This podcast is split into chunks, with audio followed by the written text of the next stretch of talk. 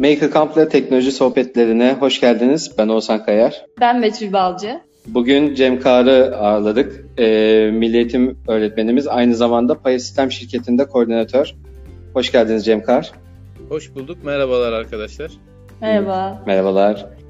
E, öncelikle sizleri tanımak isteriz. Cem Kar kimdir acaba? Tabii ki. Ben adım Cem, soyadım Kar. on yedi yıllık öğretmenim. Payas Sistem Yapay Zeka Merkezi'nin koordinatörlüğünü yapıyorum. dört yıl önce Payas Belediyesi ve Hatay İl Milli Eğitim Müdürlüğü ile birlikte yapılan çalışmayla Türkiye'deki öğrenci odaklı ilk sistem merkezi olan Payas Sistem Yapay Zeka Merkezi'nin kuruculuğunu yaptım ve halen de bu görevde çalışmalarıma devam ediyorum. Harika. Şu anda yaptığınız mevcuttaki işlerinizden birazcık bahsedebilir misiniz? Tabii ki. dört yıl önce dedim ya, kurduğumuz yapay zeka merkezimizde günümüzde dokuz yüz yetmiş sekiz tane öğrenciye ücretsiz eğitim veriyoruz sistem alanında. Bunların içerisinde e, bilimsel sorgulama, matematiksel modelleme, hesaplamalı düşünme, robotik kodlama, yapay zeka alanlarında küçük yaştan, anaokulundan başlayarak lise çağına kadar çocuklarımıza eğitimler verdiğimiz bir merkezin yürütücülüğünü yapıyorum.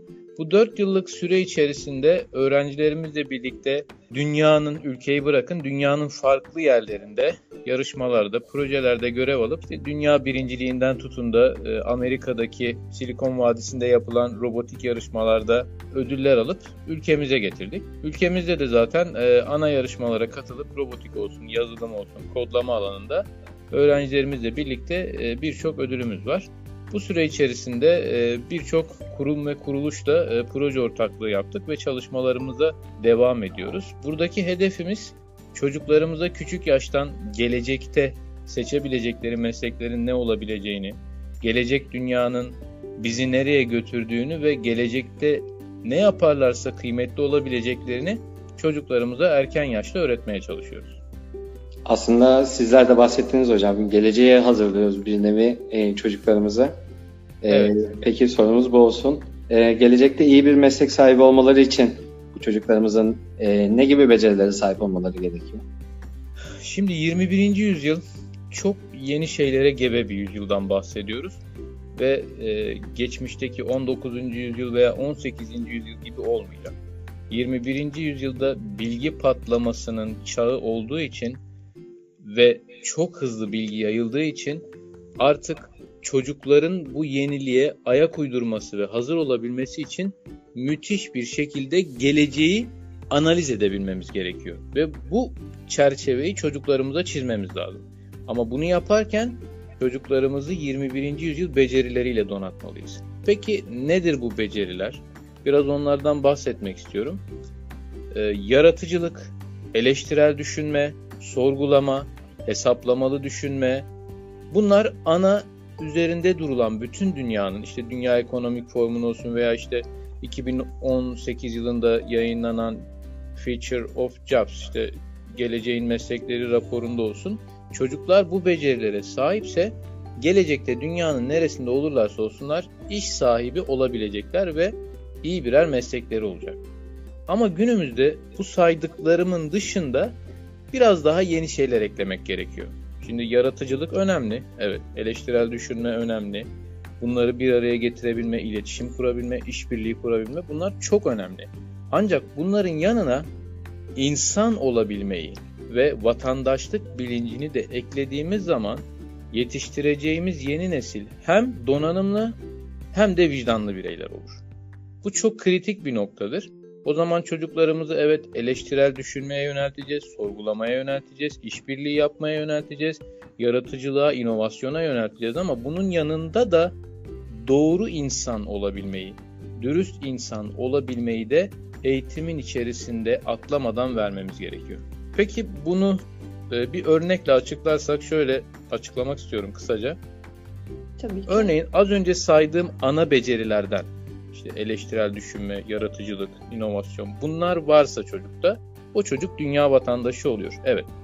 Ama eğer biz bunun yanına karakteri ve vicdanı eklemezsek, bu çocuklar dünyadaki problemlere insancıl bakış açısıyla bakmazlar. Ne demek istiyorum? Örneğin dünya nüfusu arttı. Bu çocuklar şöyle düşünüyorlar, ilk baştaki becerileri olan çocuklar. Evet, dünya nüfusu arttı, insanlık aç kalıyor. Ben dünya nüfusunun bir kısmını biyolojik bir silah yapayım, yok edeyim. Geriye kalanlar iyi yaşasın diye düşünüyorlar. Veya bir atom bombası yapayım, şu kadar insanı ortadan kaldırayım. Ancak karakterli olmayı ve insan olma bilincini de bunlarla birlikte aşılarsak, o zaman nesil şöyle düşünmeye başlıyor. Evet, dünya nüfusu arttı. Ben daha iyi bir aile planlamasını nasıl yaparım? Bu kadar insana yetecek daha fazla besini üretmek için ne gibi uygulamalar, ne gibi yenilikler ortaya çıkartabilirim? Dünyanın sonunu getirmemek için, fosil yakıtları daha az kullanmak için ne yapabilirim gibi gibi insancıl yönleri gelişerek hem dünya vatandaşı oluyorlar ama iyi bir dünya vatandaşı olarak bu şekilde yetişebiliyorlar. Kesinlikle hocam, ben de katılıyorum dediklerinize. Özellikle hani günümüzdeki gençlere bakarsak onlarda da hani böyle bir daha fazla not alma kaygısı hakim. Evet. Ve bunun yanında hani bu tarz değerleri maalesef unutuyoruz. Peki evet, günümüzdeki gençlerin meslek seçiminde doğru kararlar aldığını düşünüyor musunuz hocam? Günümüz gençliğini şöyle biraz ayırmak gerekiyor. Bir bilinçli kesim var. İşte anne baba veya çevreden kaynaklı bilinçli bir genç kısım var. Bir de bunun tam zıttı olan, tamamıyla bilinçsiz, dünyadan bir haber yaşayan bir grup var. Arası yok maalesef.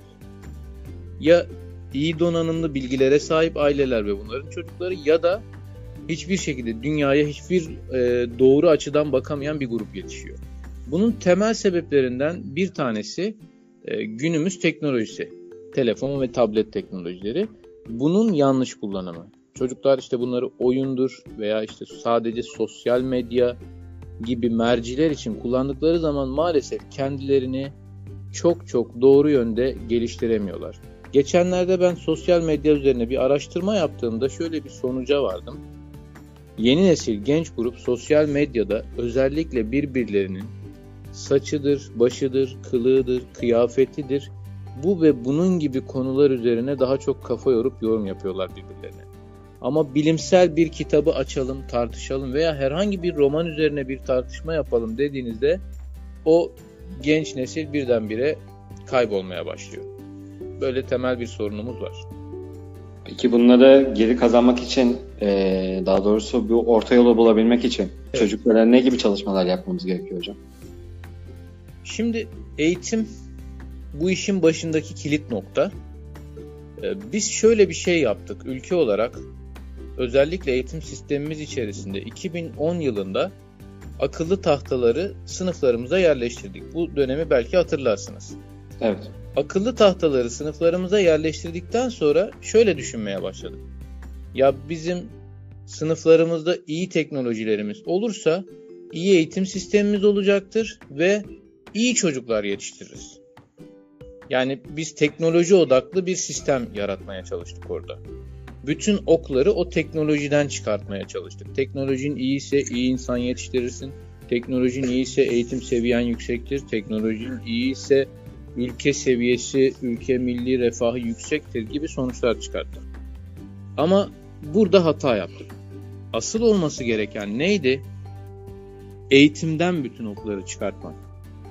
Eğer eğitim sistemine odağa koyarsak ve bütün okları eğitimden çıkartırsak, işte eğitim sistemin iyiyse gelişmiş bir ülkesin, eğitim sistemin iyiyse teknolojin gelişmiştir diye bir yaklaşım içerisine girersek bunu başarabiliriz ve son zamanlarda bu noktaya doğru bir e, eğitim sistemimizde dönüşümler var, yeterli olmamakla birlikte.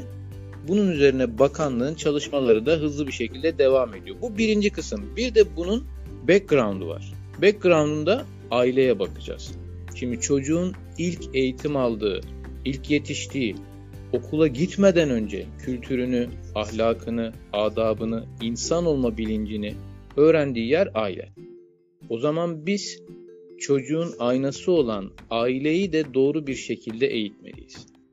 Ailelere yönelik çok çok ciddi akademik düzeyde eğitimlere ihtiyaç var. Akademik derken akademisyenlerin ailelerle bir araya gelmesi gerekiyor. Ve ailelerin çocuklara yaklaşımından tutun da doğru ve dürüst bir çocuk, başarılı bir çocuk, bir şeyi öğrenme isteğiyle dolu bir çocuk nasıl yetiştirilir, ailelere anlatmamız gerekiyor. Ailede bu şekilde yetişen çocuk okula geldiğinde de öğretmenlerinin doğru yönlendirmeleriyle başarılı noktalara gelebilir ve böylelikle bu sorunu çözebiliriz. Tabii ki ana odamız eğitim olursa. Çok güzel bir noktaya değindiniz aslında hocam. Ee, olay bir yandan da ailede bitiyor demiştik. Aileler mesela e, çocukların özellikle meslek yönlendirmeleri noktasında çok telaşlı davranıyorlar. Bu meslek seçimlerinde hem çocuk hem de aile tarafında atıyorum bir kararsızlık yaşıyorsa e, nelere dikkat etmeleri gerekiyor özellikle? Ee, şimdi Oğuzhan hocam şöyle bir şey var. E, dedim ya yirmi birinci yüzyıl çok farklı şeylere gebe. Bizim çocuklarımızı nereye ve nasıl yönlendireceğimizi hesaplayabilmemiz için günümüz sorunlarına bakmamız lazım. Şimdi biraz geçmişe gidelim. bin dokuz yüz kırklı yıllara gidelim. Sizler tabii ki biraz daha gençsiniz ama bin dokuz yüz kırklı yıllarda Türkiye'de belki de dünya üzerinde en iyi uygulanmış eğitim sistemlerinden birisi uygulanmıştı. Köy enstitüleri modeli. Bilmiyorum hatırlıyor musunuz?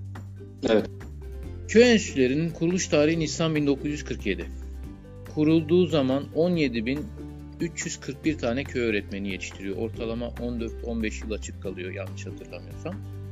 Bu süre içerisinde yetiştiği öğretmenler muhteşem donanımlarla Türkiye'nin farklı köylerine gidiyorlar. Şimdi bu sistemi kurarken şöyle bir uygulama yapıyorlar. Rahmetli Hasan Ali Yücel, İsmail Hakkı Tonguç ve Atatürk'ün direktifiyle Amerika'dan getirilen o zamanlar John Dewey. Şimdi bunlar bir araya geldiğinde ülkenin fotoğrafını çekiyorlar. Türkiye'nin o zamanki fotoğrafı ne? Birlikte düşünelim fotoğrafı. Savaştan yeni çıkmış bir ülke. Toplu iğne dahi üretemiyoruz. Toprağımız var, ekemiyoruz, biçemiyoruz, ürün yetiştiremiyoruz. Çocuklarımız var, büyütemiyoruz. Hayvanlarımız var, bakamıyoruz, ölüyorlar. Sorun bu. Fotoğrafı çekiyorlar ve bu soruna yönelik bir eğitim paketi hazırlıyorlar. Bunu hazırlarken de kalkınma köyden başlayacak diyorlar ve köy enstitüsü modelini oluşturuyorlar. Peki ne yapıyor bu öğretmenler? Aldıkları donanımlı eğitimlerle köye gidiyorlar. Köyde ne okul var, ne bina var, ne öğrenci var. Hiçbir şey yok. Köylüyle imece usulü okulu yapıyorlar. Sırasını, camını, her şeyini takıyor öğretmenler. O kadar donanımlı yetiştiriliyorlar ki. Ve daha sonra öğrencileri köyden toparlıyorlar, eğitim vermeye başlıyorlar. Bizim toplumumuzda şöyle bir şey vardır, sizler de bilirsiniz. Öğretmen her şeyi bilir. Bu algı o zamanlardan çıkıyor. Neden biliyor musunuz? Şimdi köy enstitüsü mezunu bir öğretmen köyde öğretmenlik yapıyor. Hayvan hastalanıyor. Ya hoca, şu bizim hayvana bir bak. Çocuk hastalanıyor. Ya hoca bizim çocuğa bir bakar mısın? Bahçede tarım yapacaklar. Ya hoca biz bundan anlamıyoruz, bize yardımcı ol. İlk defa çilek köy enstitüsü mezunu öğretmenler tarafından köylerde yetiştirilmiş. Böyle bir vizyonla yetişen öğretmenler Türkiye'de muhteşem işler yapmışlar. Ha, sonra kaybettik maalesef elimizdeki çok kıymetli bu modeli. Şimdi yirmi birinci yüzyıla geldiğimizde yine buna benzer modeller çıkıyor dünyada karşımıza. Biz de peki ne yapmalıyız? Biz böyle bir modeli uygulamışız. Bize uzak değil. Ülkenin ve dünyanın resmini çekmemiz gerekiyor. Peki bu resim nasıl çekilir? Biliyorsunuz ki bütün dünyada çok büyük toplantılar yapılıyor ve bunlardan bir tanesi sürdürülebilir kalkınma için küresel hedefler toplantısı. Bu bütün Avrupa ülkelerinin, O E C D ülkelerinin katıldığı bir toplantı. Evet. iki bin on yedi yılında bu toplantıda on yedi tane sürdürülebilir kalkınma hedefi belirlenmiş. Bunlar ne? Yoksulluğa son, açlığa son, sağlıklı bireyler, nitelikli eğitim, toplumsal cinsiyet eşitliği, temiz su ve sıhhi koşullar, erişilebilir ve temiz enerji, insana yakışır iş ve ekonomik büyüme, sanayi, yenilikçilik ve altyapı, eşitsizliklerin azaltılması, sürdürülebilir şehir ve yaşam alanları, sorumlu tüketim ve üretim, iklim eylemi, sudaki yaşam, karasal yaşam, barış, adalet ve güçlü kurumlar ve hedefler için ortaklıklar. Bu on yedi tane sürdürülebilir kalkınma hedefi aslında şu an dünyanın en büyük on yedi sorunu. Biz bu on yedi soruna çözüm üretecek şekilde bir bakış açısına sahip çocuklar yetiştirmeliyiz. Bizim öğrencilerimiz, böyle bir eğitim modeli tasarlamalıyız. Bizim çocuklarımız çıksın, iklimle ilgili problemlere çözüm üretsin, küresel ısınmayı engelleyecek projeler üretsin veya sudaki yaşam, balıkların midesine giren plastiklerin onların midesine girmesini engelleyecek, denizlerdeki, okyanuslardaki plastik kirliliğini ortadan kaldıracak projeler üretsin. İşte bunları yaparsak başarılı bir nesil yetiştiririz ve bu çocukları dünyanın neresine bırakırsak bırakalım muhteşem işler yaparlar. O yüzden resmiyi çekeceğiz. Resmin sorunlarına yönelik bir eğitim modeli tasarlayacağız. Çünkü eğitim sorunlara yönelik tasarlanırsa ancak sonuca ulaşabilir. Evet hocam, çok doğru söylediniz gerçekten. Biraz uzun bir cevap oldu ama. Çok da güzel oldu. Teşekkür ederiz. Yavaş yavaş yayınımızın sonuna yaklaşıyoruz hocam. Evet. Size son bir sorumuz olacak. Tabii ki. Eğitim sistemimiz bizi dünya vatandaşı olmak için hazırlıyor mu sizce? Güzel bir soru. Şimdi şöyle bir şey söyleyeyim. Mevcut son on yılda eğitim sistemi üzerinde çok ciddi değişiklikler yaşadık. Ciddi değişiklikler derken e, hesapsız ve kitapsız değişiklikler yaşadık. Bu maalesef e, çocuklarımız üzerinde çok olumsuz etkiler yarattı. Şimdi bu sene PISA sonuçlarına bakıyorlar. PISA sonuçlarında dünya genelindeki ortalamamızda bir artış saptandı. E, şimdi bunu incelerken eksik baktığımız noktalar var. Neydi bunlar? Ben bunun grafiklerini kendim inceledim. E, iki bin işte ilk girdiğimizden iki bin on sekiz yılına kadarki grafikleri inceledim. iki bin on iki yılında yükselmişiz. iki bin on beş yılında yapılan sistemde fen, matematik ve okur yazar okuduğunu anlama kısımlarında dip yapmışız. İlk girdiğimiz yılın bile daha altına düşmüşüz. E, iki bin on beş yılında bu dibe vurmamızın sebebini biz araştırdık. Biz niye dibe vurduk iki bin on beşte? Ha bu arada şunu söyleyeyim, iki bin on sekiz sonuçları iki bin on ikinin üstünde de değil. iki bin on beşe göre yükselme olduğu için biz biraz kendimizi kışladık. Ama bu çok efektif ve doğru bir bakış açısı değil. Gerçekte çok ciddi bir yükselme yok. iki bin on beşte ne oldu peki? iki bin on beş yılında PISA sınavına giren çocuklar ortalama iki bin - iki bin altı arasında okula başlayan çocuklardı. Bu çocukların okula başladığı yıllarda okuma yazma sistemimiz, dört artı dört sistemimiz gibi çok köklü değişiklikler ortaya çıktı. Ve bu değişiklikler maalesef üzülerek söylüyorum hesapsız ve kitapsızca yapıldı. Yani kervan yolda düzelsin hesabıyla yapıldı. Ama günümüze baktığımız zaman hesaplamalı düşünmezsek kaybediyoruz. Ve bu o yıllarda yapılan bu hesapsız değişiklikler maalesef iki bin on beş yılı sonuçlarına çok acı bir şekilde yansıdı ve biz o nesli inanın telef ettik maalesef. Ha şimdi gelelim, yeni Milli Eğitim Bakanımız eğitim kökenli, eğitimci bir insan ve müthiş çalışmaları var. Ben çok umutluyum. Ancak bir seferde olmuyor bu değişim.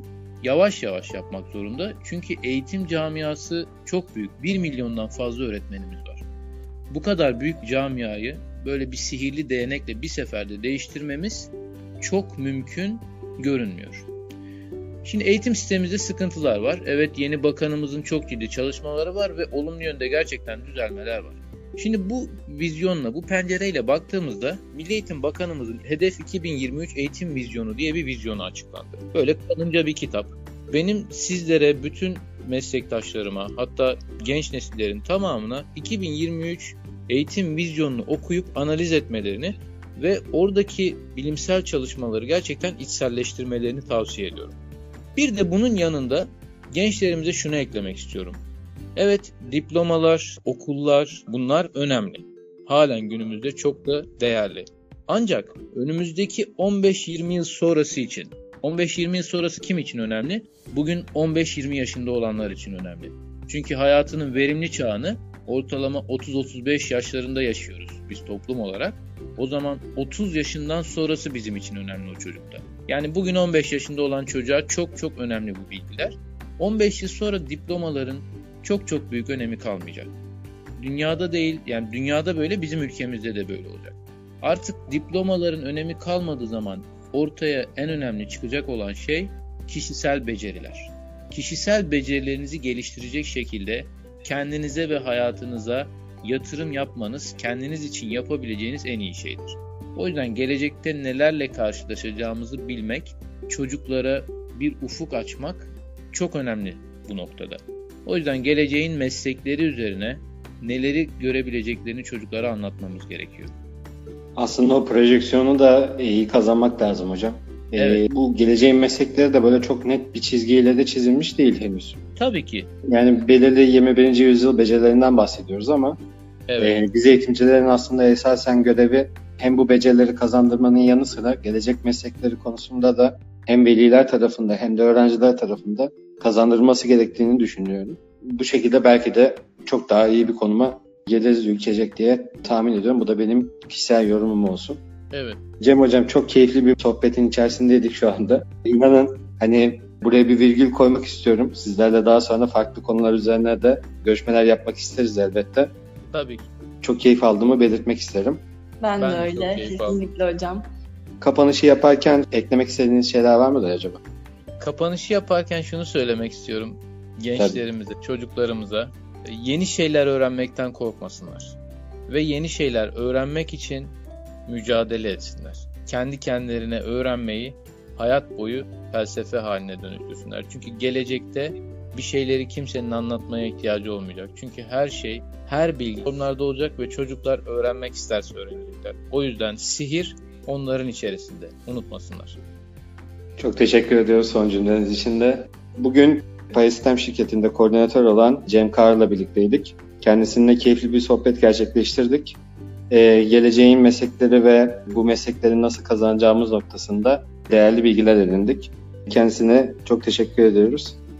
Ee, ben teşekkür ediyorum. Bir sonraki programda da görüşmek dileğiyle, haftaya görüşmek üzere. Hepinize mutlu haftalar diliyorum.